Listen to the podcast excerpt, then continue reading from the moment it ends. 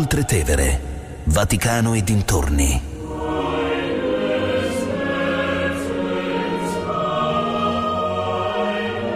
Di Katia Caramelli.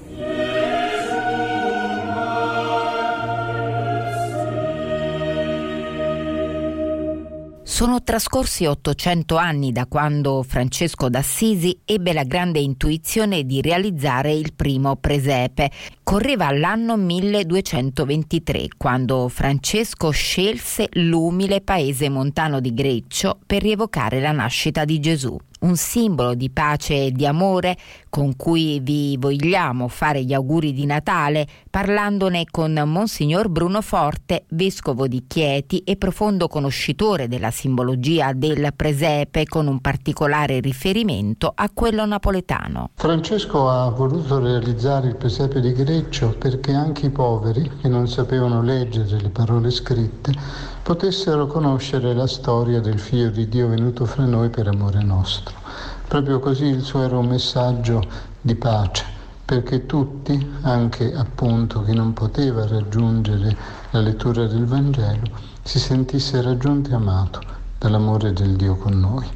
E il presepe continua ad essere, nello spirito di Francesco, un grande annuncio di pace a un'umanità che tante volte non sa riconoscere i segni e deve imparare a leggerli con la visibilità di un amore, di una carità concreta che raccontino agli uomini l'infinito amore di Dio e la nostra vocazione di esseri umani a unirci nella pace e nella forza di questo amore.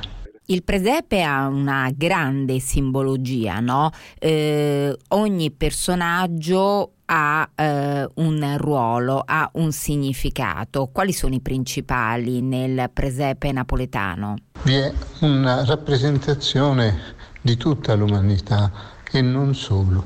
Riguardo agli umani ci sono anzitutto i protagonisti della vita quotidiana, c'è ogni tipo di eh, lavoratore, di eh, persona impegnata nella quotidianità di fronte alle sfide del lavoro, della fatica. Ci sono anche naturalmente rappresentazioni dell'umanità nella sua ehm, malizia, nella sua perfino cattiveria. Per esempio il re Erode, che guarda la strage degli innocenti bevendo una tazzina di caffè, come si direbbe in napoletano, una tazzulella di caffè. Poi ci sono i personaggi centrali, la Vergine, il bambino San Giuseppe. Dolcissima è la rappresentazione della Madre di Dio, la Vergine Maria, che guarda con tenerezza il bambino. Ma lo stesso San Giuseppe è una presenza significativa che in qualche modo evoca la partecipazione di tutto il creato con il suo bastone che fiorisce, come dire che la natura tutta fa festa al bambino che è venuto. E poi ci sono gli avventori dell'osteria, del diversorium, come si diceva. Ci sono gli esseri umani e ci sono gli animali, ci sono gli angeli del cielo che fanno da coro intorno alla scena della Natività. Insomma, è l'universo intero che partecipa alla festa per la nascita del, bio, del Dio bambino. E questo è oggi un messaggio molto interessante, perché ci fa capire come la attenzione alla natura, al creato, all'ambiente eh, faccia parte della tradizione cristiana nella maniera più profonda.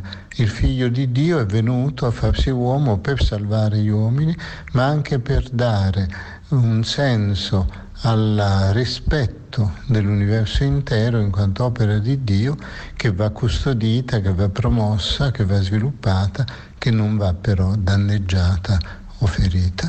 Io credo che eh, il senso di un presepe con messaggio ecologico non debba essere trascurato, soprattutto oggi in cui l'attenzione alle conseguenze catastrofiche per l'ambiente di eh, alcuni processi in atto da parte di molti paesi del mondo è così eh, intenso e sviluppato, come in qualche modo ha dimostrato anche la recente COP che si è eh, realizzata a Dubai.